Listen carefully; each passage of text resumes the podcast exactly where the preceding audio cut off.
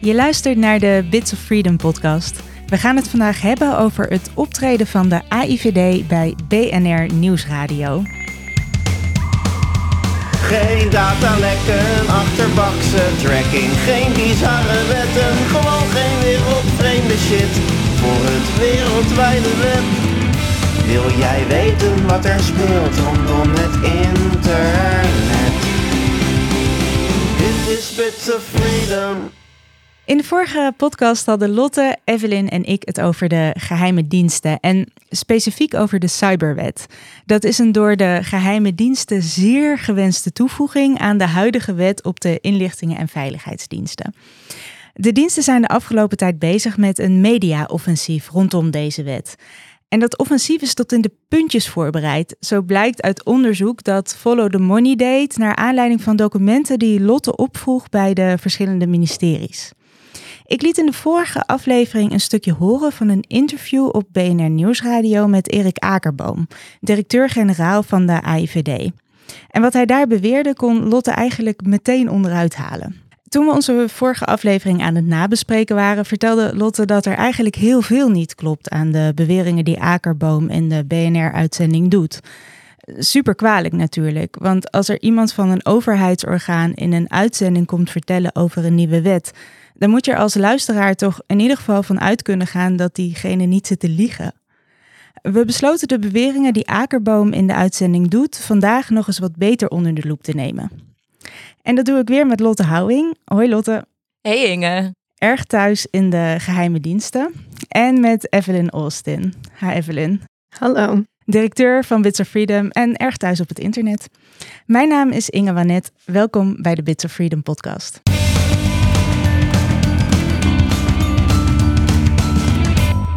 Maar eerst, Evelyn, jij hebt vast weer flink zitten scrollen de afgelopen weken. Wat wil je daarvan met me delen? Yes. Ik heb een, uh, een kijk- en een luistertip voor je. Oeh.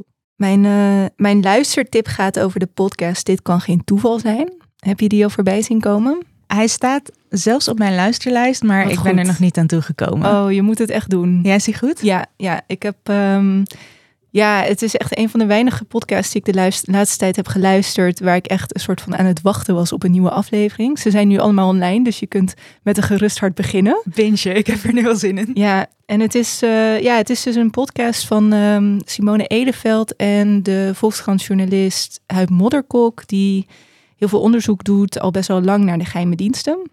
En hij krijgt een tip, die gaan ze onderzoeken. En dat, eh, dat is waar de podcast over gaat. En het is echt fascinerend. Ik zie jou al, al gniffelen. Ik hou zo erg van dit soort podcasts, dus ik kijk er gewoon heel erg naar uit. Ja, nou, het geeft echt een heel. ehm, ja, dus eh, ik, ik heb heel veel van Huib stukken gelezen. En dit geeft echt een heel goed inkijkje eigenlijk in de belevingswereld van een journalist die op dit onderwerp werkt. Eh, dus hij, hij, hij vertelt niet heel veel over zichzelf, maar wel een beetje over ja, een beetje de mindset of zo die je krijgt als je dus onderzoek doet naar hele geheime dingen die gedaan worden door hele machtige partijen. Ik zal er, eh, ik, ik, ik zal geen spoilers geven. En wat ik heel leuk vond, wat me verraste, was dat de tip die hij krijgt eh, iets te maken heeft met het Catalaanse referendum van een paar jaar geleden. En dat vind ik sowieso een fascinerend onderwerp, omdat er vanuit een soort internetperspectief heel veel hele interessante eh, soort digitale aspecten aan zitten. ehm, rondom censuur en dat soort dingen. Dus het is echt, ehm, echt, echt de moeite waard. Mijn andere tip aan jou. Ehm, mijn favoriete nieuwe TikTok-kanaal. Oh ja, jij zit op TikTok, hè? Ik zit op TikTok. Ehm, het heet Excel Dictionary. Oké.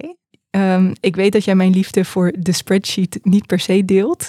Mm, Ik hou wel van een goede spreadsheet om planningen in te maken, bijvoorbeeld. maar Nou, dit is echt. eh, dus dit is een eh, vrouw die Excel eh, erg goed in de vingers heeft. En allemaal kleine video's maakt waarin ze alle soort hele nerdy shortcuts laat zien die er in Excel zitten. Dus je zit gewoon eindeloos naar, naar spreadsheets te kijken waarin, in, waarin iemand Excel-formules zit te tikken. en het is echt, oh, het, het, doet, het, het prikkelt echt al mijn behoeftes aan ordelijkheid en efficiëntie.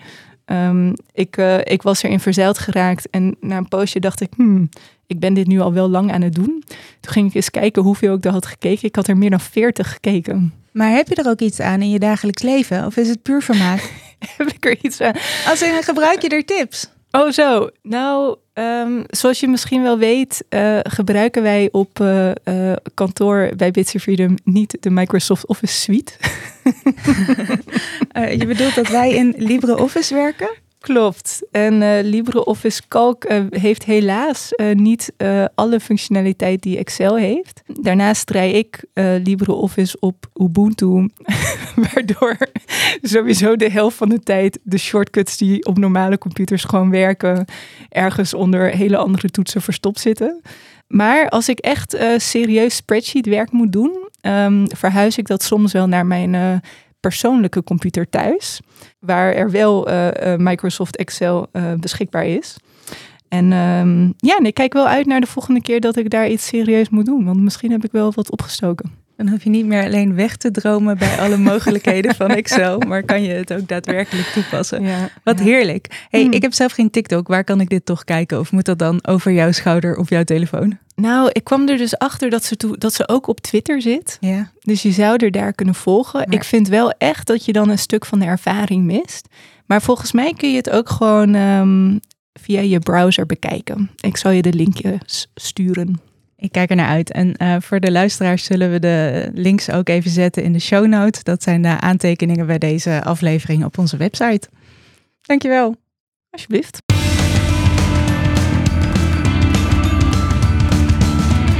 Ik zei het al in de intro. Uit het artikel dat Follow the Money schreef over de cyberwet blijkt er een hele communicatiestrategie uh, opgetuigd om de juiste boodschap voor de geheime diensten over het voetlicht te brengen over deze wet. Ik quote even uit het artikel.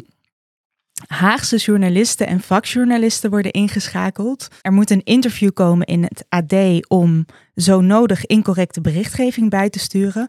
En oud-diensthoofden worden bijgepraat over het belang van de gewenste wetswijzigingen, zodat zij in de media hun steentje kunnen bijdragen. Um, nou ja, op zich is de samenleving natuurlijk gebaat bij correcte informatie over aanstaande wetgeving. Maar toch voelt de manier waarop het nu gebeurt voor mij een beetje gek. Hebben jullie dat ook? Ja, het is al een beetje wat daar eigenlijk ook in staat. Um, en wat jij ook zegt, het, het, bijsturen van informatie. En het is heel erg belangrijk uh, in een democratisch proces dat, dat, uh, dat correcte informatie beschikbaar is. En ik denk dat daar ook een grote rol is weggelegd voor de geheime diensten. Uh, we zeggen het vaker, het zijn geheime diensten, dus er is best wel veel geheim. Dat betekent dat zij een unieke kennispositie hebben. Uh, en ik denk dat dat met een verantwoordelijkheid komt. Ik denk dat het daardoor heel belangrijk is om hen te betrekken bij uh, wetgevingsprocessen en bij informatie die nodig is om de juiste keuzes te maken bij de totstandkoming daarvan. Maar ook dat dat komt met de verantwoordelijkheid. Dat zij zich bewust moeten zijn. Um, en meer mensen die hiermee te maken hebben. Dat het erg moeilijk is om hen uh, te weerspreken. En dat het daardoor extra belangrijk is dat wat zij zeggen, dat dat echt juist is. En dat die unieke kennispositie niet misbruikt wordt. Want het komt met heel veel macht. In het BNR-item zaten gewoon best wel wat onjuistheden. Vertelde je na de uh, vorige aflevering. Ik heb een aantal fragmenten uit die uitzending geknipt die ik met je door wil lopen. En van tevoren wil ik ook aangeven dat we echt moesten kiezen. Er, er zaten gewoon heel veel stukjes in waarvan jij zei van oeh, dit, klopt niet helemaal. Of dit ligt toch net wat anders. Of dit is, nou ja, hoe je, hoe je het uitlegt. Dus ik verwijs mensen graag ook naar de volledige uitzending van ehm, BNR, uh, eh, de Daily Move. Ik zet de link daarvan in de uh, show notes kunnen mensen ook de hele aflevering terugluisteren. Het eerste item, we gaan luisteren. Ja, in Nederland is dat uh, over het algemeen redelijk netjes geregeld. Als uh, diensten dat gaan doen, dan zijn ze allerlei regels gebonden. Maar dat geldt voor vele van onze tegenstanders, tussen aanstekens niet. Dus het is vaak heel onduidelijk wie nou precies bezig is. Wij noemen dat APT's, Advanced Persistent Threats, dus een permanente dreiging. En soms wordt dat ook gewoon gedaan door criminele organisaties, een opdracht. Soms in de groepen die daar geld voor betaald krijgen, maar ook soms wel door gewoon de inlichtingendiensten die daar massaal en ook goed zijn opgeleid. Ja, uw concurrenten dus eigenlijk. Onze concurrenten, maar vooral de, de, de tegenstanders van onze samenleving, ja, en onze burgers. Wat zegt hij hier nu eigenlijk? Nou, hij lijkt iets te zeggen wat vaker in media-optredens uh, wordt gezegd vanuit de geheime diensten. Dus ik ga het nu even hebben over dat patroon. En dat vind ik eigenlijk best wel zorgwekkend. Um, want hij lijkt eigenlijk te zeggen: die andere landen zijn niet aan regels gebonden. En het is een probleem dat onze diensten dat wel zijn. Um, dan is het een beetje alsof onze geheime diensten last hebben van de regels, waarbij de regels slaan op toezicht, waarborgen, eigenlijk alles wat onze rechten en vrijheden beschermt ten opzichte van de diensten. En dat het doel dan zou zijn om een soort level playing field te maken. En dat zou dan kunnen door onze geheime diensten minder aan regels te binden. En als dat is wat hier gezegd wordt, dan vind ik dat echt heel zorgwekkend. Heldere zorg uh, spreek je uit. Door naar het volgende fragment. Ja, die wet is eigenlijk gemaakt omdat we dachten en vinden dat het een urgent probleem is. En die wet doet maar één ding en die is gericht op het beschermen van de Nederlandse samenleving. En wat wij eh, op dit moment niet kunnen doen, en je moet zich een beetje vergelijken met een soort atletiekwedstrijd. Wij uh, doen op dit moment de steeplechase hmm. en onze tegenstanders de 100 meter sprint. Ja, ja. En uh, als wij zien dat een bedrijf of een persoon of een organisatie of een overheid wordt aangevallen, dan moeten wij voor iedere stap die wij zetten, moeten we opnieuw toestemming vragen. Ja, ik heb dit fragment gekozen omdat het dus um, heel veel over de snelheid waarmee de diensten uh, kunnen werken in Nederland uh, gaat steeds. Um, zit daar wat in, dat de, dat de dingen niet zo snel gaan? Ja, zelfs is het in dit fragment denk ik heel erg veel. Um, en hier zie je eigenlijk ook weer uh, ja, die dingen zoals toezicht, toestemming vragen dat vertraagt maar en dat zit maar in de weg. Dat wordt hier letterlijk neergezegd als hordes, uh, wat dan de, wat de snelheid in de weg staat. Um, en die worden ook een beetje allemaal extern neergelegd. Ze moeten naar de minister en dan moeten ze naar de toezichthouder. Um, en dat vertraagt. Maar er wordt helemaal niet intern gekeken. Zouden de diensten misschien ook iets kunnen doen om de interne processen, um, om daar wat, wat winst te behalen waar het aankomt op snelheid? En verder een beetje wat we net ook al zeiden, dat uh, die regels, dat wordt allemaal neergezet als, uh, als hordes. Hebben ze alleen maar last van. Terwijl daar enorm veel waarde ook in zit om juist efficiënter om te gaan met de, met de middelen die er zijn.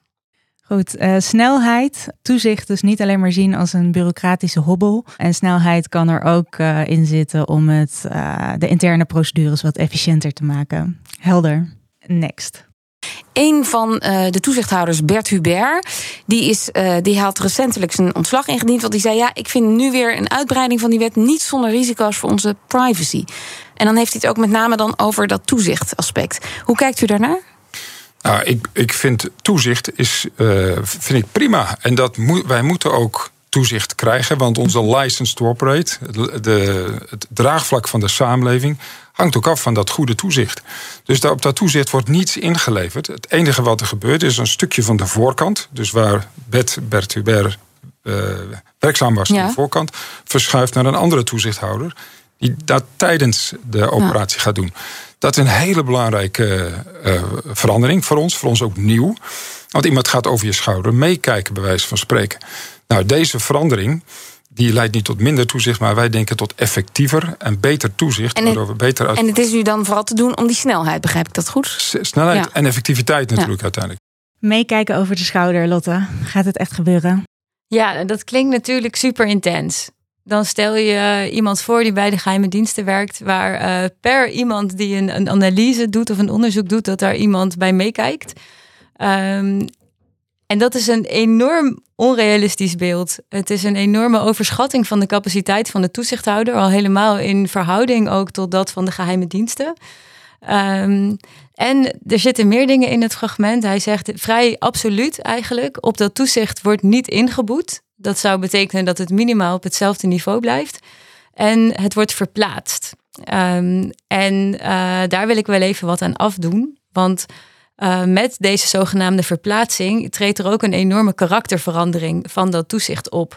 Als je namelijk toezicht aan de voorkant hebt, dan moet elke toestemming die je nodig hebt om een concrete bevoegdheid in te zetten, wordt getoetst. Dus dat is een soort van dekkingsgraad van toezicht van 100%.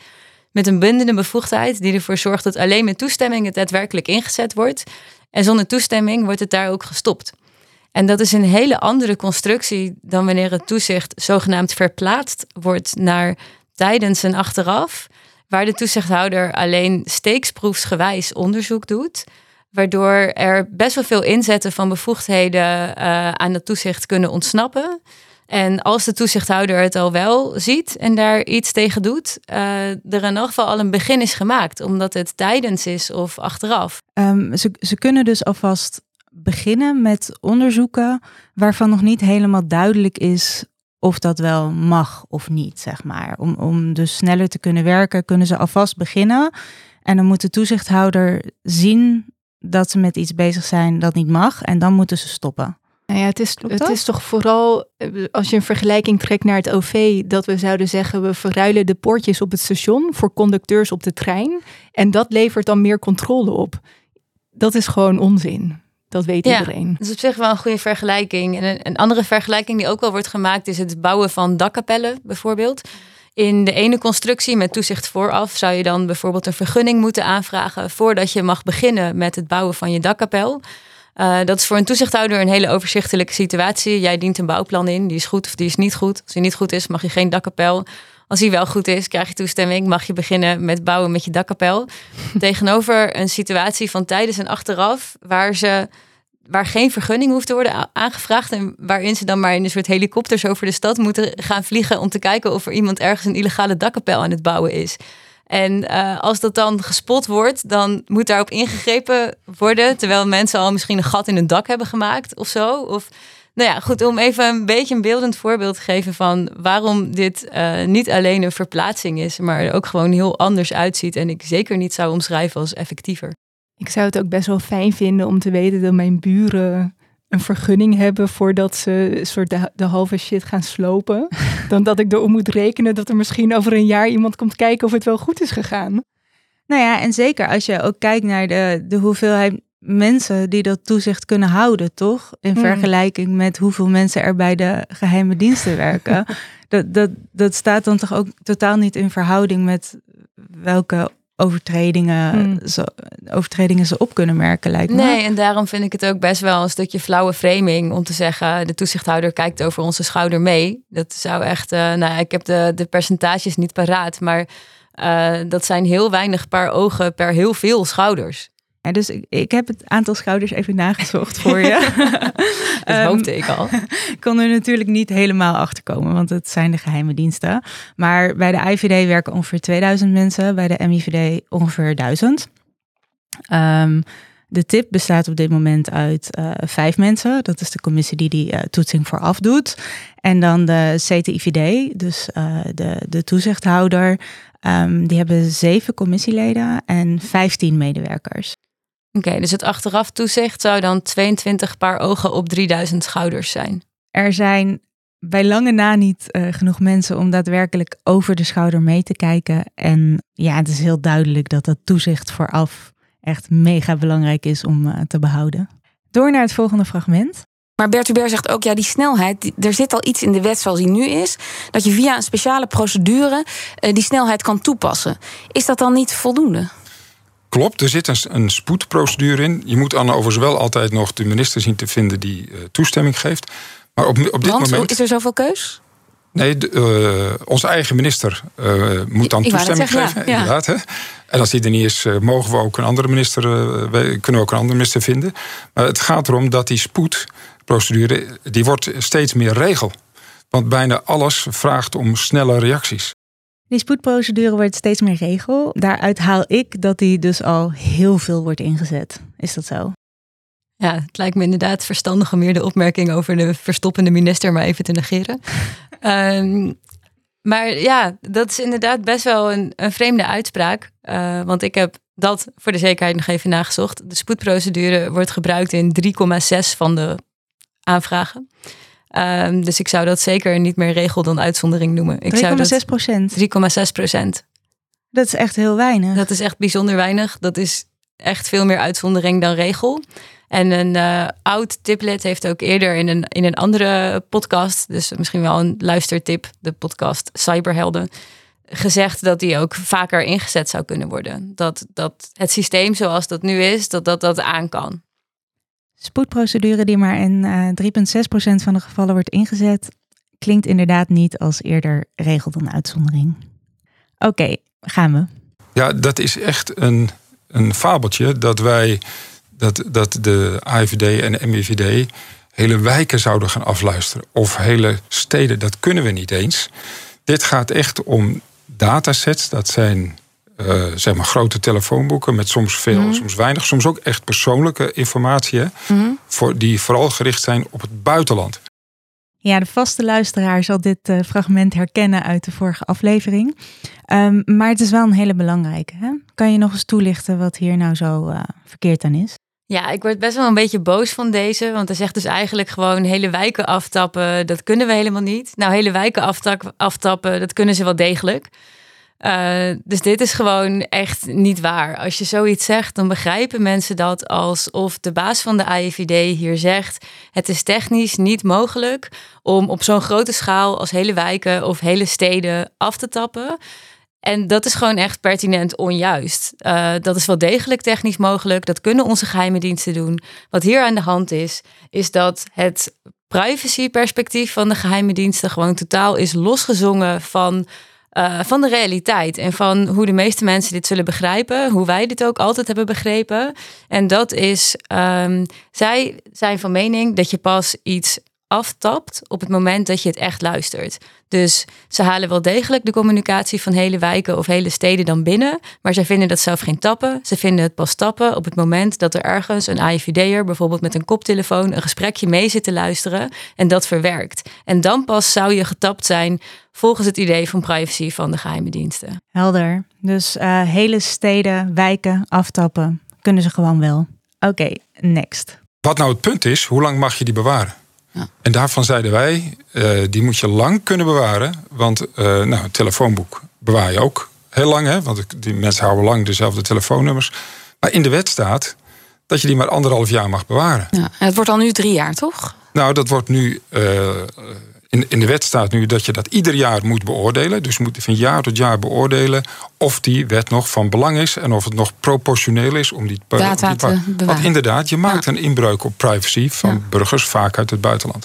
Ja, elk jaar opnieuw beoordelen of uh, data weg kunnen klinkt in principe goed.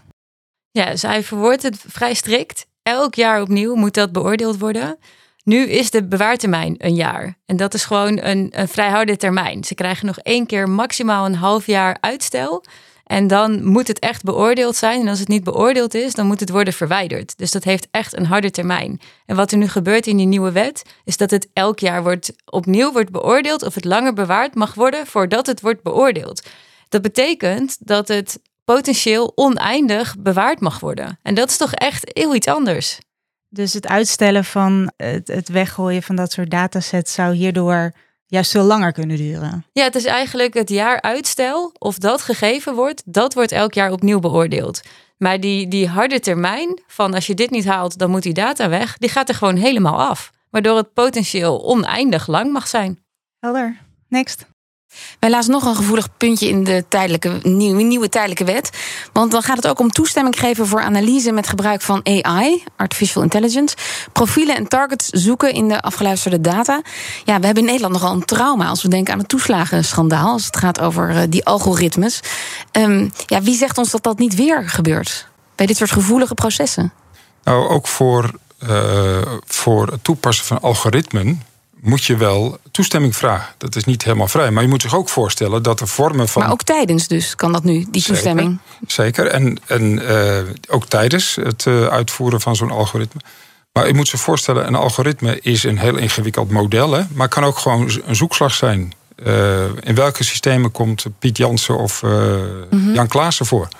Ja. Dat, dat, is ook een, Ja, dat is dan de veilige kant. Maar de, de risicovollere kant is Zeker. mensen profileren. Dus, dus wat, we, wat die wet probeert te doen... is het onderscheid te maken, in de toekomst... het onderscheid te maken tussen die twee. En voor de, voor de meer complexe vormen... moet je ook inderdaad onder toezicht staan. Ja. En dat gebeurt ook in die wet.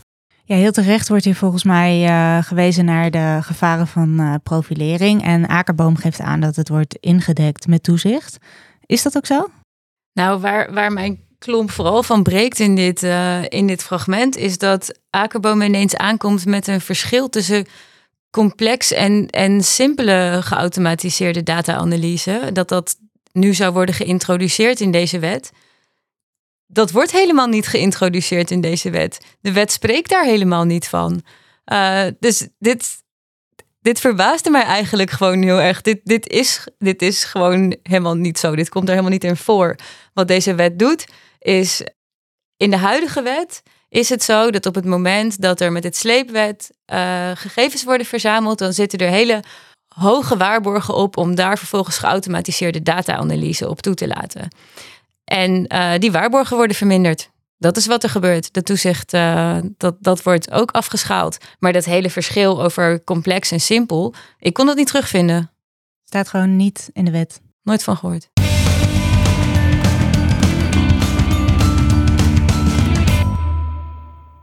We sluiten de podcast elke week af met een telefoontje naar iemand met een bijzondere kijk op het internet. Deze week bel ik met Maarten den Braber, die de Nederlandse server Mastodon.nl draaiende houdt. Mastodon is een alternatief sociaal netwerk met een open karakter. Bij het platform komen de gegevens van gebruikers niet in handen van één partij, maar verspreid over verschillende servers over de hele wereld, waar Maarten er dus één van heeft. Mastodon is een alternatief voor Twitter en sinds de overname van Twitter door Elon Musk hebben heel veel mensen zich aangemeld op Mastodon. We gaan horen wat hij daarover te vertellen heeft. Ik ga hem bellen. Hey, Inge met Maarten. Hoi Maarten, met Inge van Bits Freedom. Zullen we er gewoon meteen induiken? Ja, prima. Je hebt het de laatste tijd vast aan heel veel mensen uitgelegd, maar hoe werkt Mastodon nu precies en wat is het verschil met bijvoorbeeld Twitter? Ja, Mastodon is eigenlijk een netwerk um, dat mensen dus ook in staat stelt berichten uit te wisselen belangrijkste wat je misschien over Mastodon moet weten is dat het een, er ligt eigenlijk een protocol onder. En niet meteen om heel technisch te worden, maar net als dat wij websites kunnen bezoeken, um, dat allerlei uh, computers eigenlijk uh, met elkaar verbindt. En uh, het lijkt eigenlijk nog het meeste op het feit dat je allemaal soort de snelweg opgaat en iedereen uh, een andere oprit neemt. Maar we rijden allemaal eigenlijk over diezelfde weg heen. Dus we kunnen elkaar allemaal passeren, we kunnen elkaar allemaal aanspreken, we kunnen elkaar allemaal vinden. Maar het zijn eigenlijk allemaal aparte opritten naar diezelfde snelweg toe. Dus het is een protocol wat iedereen verbindt, waardoor je berichten kan versturen. Um, maar er is niet één iemand die, dat, uh, die de toegang beheert. Dus je kan als je de ene oprit niet opkomt, een andere oprit kiezen. Um, en zo kun je toch allemaal met eigenlijk allemaal losse, afzonderlijke computers in dit geval, uh, die dat uh, voorzien, die daar voorzieningen voor bieden, samen een, uh, een netwerk vormen. Zoals je dat dus eigenlijk ook op Twitter kan. Alleen bij Twitter moet je altijd eerst naar twitter.com om te kunnen posten. En dat is eigenlijk iedereen door dezelfde voordeur. En hier is het iedereen door eigenlijk allemaal verschillende plaatsen hetzelfde netwerk, hetzelfde netwerk op. Super duidelijk, dat voorbeeld met die snelweg. Ik heb het idee dat ik nu eindelijk het verschil uh, snap. Dankjewel. Um, jij hebt deze Mastodon uh, server sinds 2017. Maar er is heel wat gebeurd volgens mij de afgelopen weken sinds Musk Twitter is over, heeft overgenomen. wat is er allemaal precies gebeurd daar? Ja, wat er eigenlijk is gebeurd er is al een paar keer eerder natuurlijk iets. Uh, eerst was het zo dat Twitter aangekondigd, of dat Musk aankondigde Twitter te willen overnemen. Toen zag je al wat mensen die zeiden: Nou, ik weet niet of ik dat een goed idee vind, ik ga eens op zoek naar iets anders. Toen kocht hij Twitter, ging het uiteindelijk door. Nou, nu is het uh, eigenlijk zo dat hij zelf aan het roer staat en iedere keer zie je weer een influx. Maar het grote is wel dat als ik even een beetje met een schuin ook naar de cijfers kijk die rondgaan, um, sowieso houdt het veel langer aan veel grotere namen, veel meer mensen en dus echt in de orde grootte, zeg maar 10, 20, 30 keer zoveel als in die vorige keren dat mensen overgingen. En dus ook, het houdt nu al uh, ruim een week aan. Uh, en eerder was het soms al na een paar dagen dat je het wel weer af zag zwakken.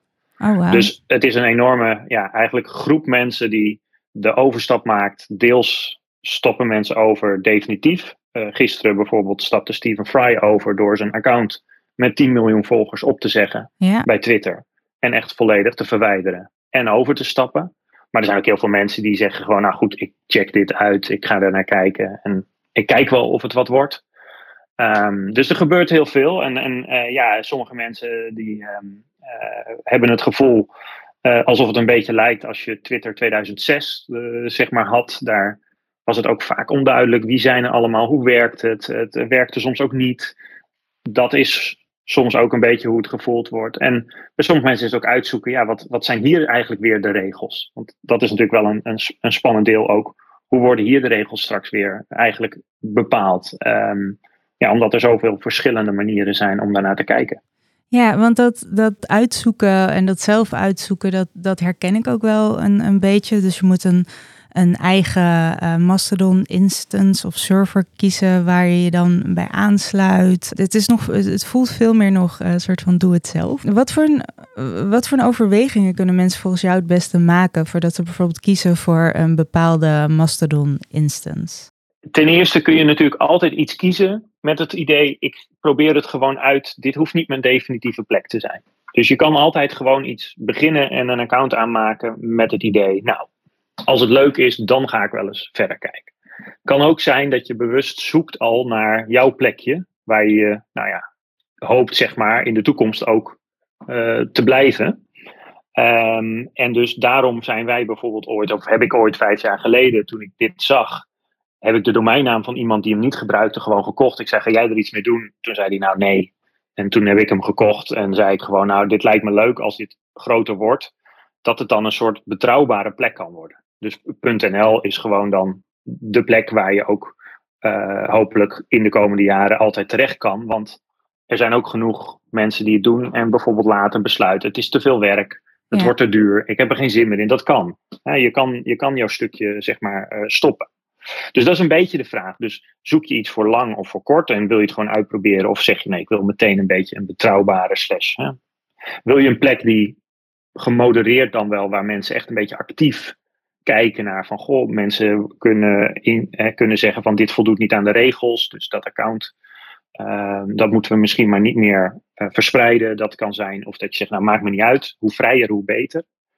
Uh, dus wat voor regels, wat voor community en wat voor, wat voor ja, soort mensen vind je leuk om mee te praten? Zijn dat mensen uit open source community? Zijn dat Nederlanders? Zijn dat mensen die houden van dancemuziek? Overal is wel een community van. Ja, dus ik moet het ook echt zien als een soort van al die verschillende instances zijn dus ook een beetje groepen met, met hun eigen regels, met hun eigen vorm van moderatie, met hun eigen gebruiken. Klopt dat? Ja, dus stel je een beetje voor dat je met z'n allen naar een feestje gaat. Je gaat wel allemaal naar hetzelfde feest. Maar ga jij, zeg maar, ga je met het groepje vrienden uit de buurt of ga je met je voetbalvrienden of ga je met de vrienden met wie je altijd naar uh, dancefeesten gaat? Weet je, dat, dat maakt een beetje uit in de sfeer waarmee je met elkaar onderweg gaat of in de auto zit. Van goh, wat is een beetje de taal die iedereen spreekt? Wat zijn de grappen die gemaakt worden? Wat zijn de grenzen? Uh, zoals je zelf ook wel eens merkt, in, in het ene gezelschap weet je dat bepaalde dingen eigenlijk oké zijn. Terwijl in het andere gezelschap mensen dat helemaal geen leuke grappen of geen leuke dingen. Dat is het verschil tussen die verschillende groepen. Ja ook een beetje met al die verschillende instances. Ja. Wat past bij je en past het überhaupt bij je? Want ja, dat, dat zal ook per persoon gewoon weer uh, uh, verschillen. En, en praktisch gezien, hè, hoe, hoe, hoe kan ik dat dan uitzoeken? Hoe kom ik erachter welke plek dan bij mij past om erbij aan te sluiten? Nou ja, dat is uh, een zoek, zeg maar, opdracht die je zelf kan starten door bijvoorbeeld, je hebt de website op joinmastodon.org waar je een server kan uitzoeken op basis van bijvoorbeeld um, inhoudelijke interesses of je locatie. En daar kan je een beschrijving vinden. En vaak staat in de beschrijving wel iets over de uh, achtergrond, over het beheer en over de regels. Dus dan kan je zien van, goh, hè, uh, sommige instances zijn dus heel, die zeggen van, wij, wij, wij laten alles toe misschien. Nou, wil je dat? Of zeg je nee, ik heb liever eentje die uh, ook een beetje uh, dingen die uh, dat, dat je dingen kan rapporteren. Of wil je Nederlandstalig, of juist een niet-Nederlandstalige, zeg maar, clubje mensen als eerste treffen op zo'n.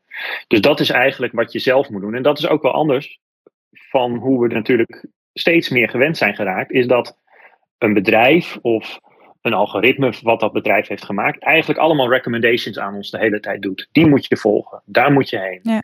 En het internet was natuurlijk ooit eigenlijk veel meer zoals dit weer een beetje aanvoelt. Je moet het ook een beetje zelf uitzoeken. Mensen helpen elkaar, mensen Ja. geven suggesties. Ehm, maar ja, het is ook een klein beetje alsof je op het, weet je wel, het schoolfeest binnenkomt en nog een beetje aan het rondkijken bent waar iedereen is, waar de leuke mensen zijn, wie er precies hoe danst, wat raar wordt gevonden, wat leuk wordt gevonden. Ja, het, voelt, het kan dus heel goed een beetje aanvoelen als wat onwennig in zo'n uh, eerste keer of om dat uit te proberen. Dat herken ik dus heel erg, maar allebei de dingen die je zegt. Dus het voelt inderdaad um, als weer meer keuzevrijheid hebben op het, uh, op het internet, wat, ja, wat eigenlijk heel erg fijn is. Maar af en toe denk ik ook, als ik dan weer op Mastodon zit, van oké, maar hoe, hoe ga ik die keuze dan maken? Of hoe, we, we, we zijn het ook, uh, ook een beetje afgeleerd, maar is misschien ook wel gewoon een, uh, een goede training weer. Kijk, iemand zei in een andere discussie over Mastodon laatst, die zei ja, maar hoe kan je hier nou echt, hoe kan je die impact dan creëren hè? met grote accounts waar, dan, nou ja, waar je echt kan laten zien van goh, uh, hier, uh, ik deel iets en iedereen ziet dat. En de vraag is natuurlijk een beetje, wat zijn onze onderliggende dingen die we belangrijk vinden. Is het heel belangrijk, bijvoorbeeld, om zoveel impact te hebben door dus bijvoorbeeld steeds maar volgers te willen verzamelen, omdat je dan een enorm bereik hebt. En dan kan je ook zeggen over, wil jij het liefste, wil jij 300 vrienden hebben of heb je twee of drie vrienden met wie je het af en toe leuk vindt om uit eten te gaan? En dat is wat jij weet, wat het leuk maakt. En we zijn ook een beetje natuurlijk de laatste twintig jaar in een situatie op internet terechtgekomen. Met het feit dat groter vaak gerelateerd werd aan het succesvolle. Dus influencers beter als je 10 miljoen volgers hebt dan 2 miljoen volgers. Ja. Omdat dat beter is voor de verkoop vaak van wat je wil verkopen. Maar als je nou op een internet terechtkomt waar je in principe niet op zit om iets te verkopen. Dan zijn de metrics dus heel anders. Wat ik bijvoorbeeld zie op mijn server is uh, de engagement van mensen. Driekwart van de mensen is actief. Oh, wow. Dat zeggen ook veel mensen die zeggen: Ik heb op Twitter um, heel veel volgers, maar heel weinig interactie. En als interactie juist is wat je leuk vindt en wat je zoekt, ja, dan hoef je misschien ook niet veel volgers. Alleen dan heb je wel meer volgers die ook iets terugzeggen nodig om het leuk te hebben. En dat, dat is een beetje ook de zoektocht. Uh, in ieder geval voor nu, hè, dat, dat moeten we ook allemaal nog gaan zien. Hoe lang, op welke manier enzovoort dat allemaal aanhoudt. Ja. Maar uh, ja, de metrics die we geleerd hebben, zijn misschien niet de metrics die hier altijd op van toepassing zijn. Nee, inderdaad. Super interessante overweging. En nou ja, de, de hele beweging op Mastodon uh, is in ieder geval nu heel mooi om te zien en uh, tof om te volgen. Um, we zullen in ieder geval ook het, uh, het linkje wat jij net noemde even in de show notes van de aflevering zetten, zodat mensen dat terug kunnen vinden en ook voor zichzelf kunnen bekijken of, of ze misschien een Mastodon instance kunnen vinden die ze tof vinden en bij hun past. Ja, hartstikke goed. Um, in ieder geval heel erg bedankt dat je ons uh, wat meer uitleg wilde geven hierover. Ja, hartstikke graag gedaan. Oké, okay, dankjewel.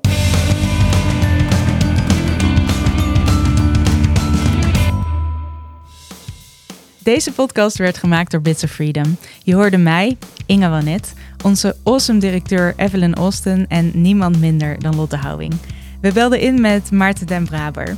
De jingle werd gemaakt door Tim Koehoorn en de podcast werd geproduceerd en geëdit door Randal Pelen van YOLO Media. Heel veel dank aan onze donateurs en natuurlijk aan jou, de luisteraar. Uh, wil jij ook onderdeel zijn van onze beweging? Ga dan naar onze website en doneer. Abonneer je op onze nieuwsbrief of meld je aan als vrijwilliger. En vergeet niet om een keer een vraag in te sturen voor onze podcast, want misschien hoor je jezelf dan een keertje terug. Geen datalekken, achterbakse tracking, geen bizarre wetten, gewoon geen wereldvreemde shit voor het wereldwijde web. Wil jij weten wat er speelt rondom het internet? Dit is Bits of Freedom.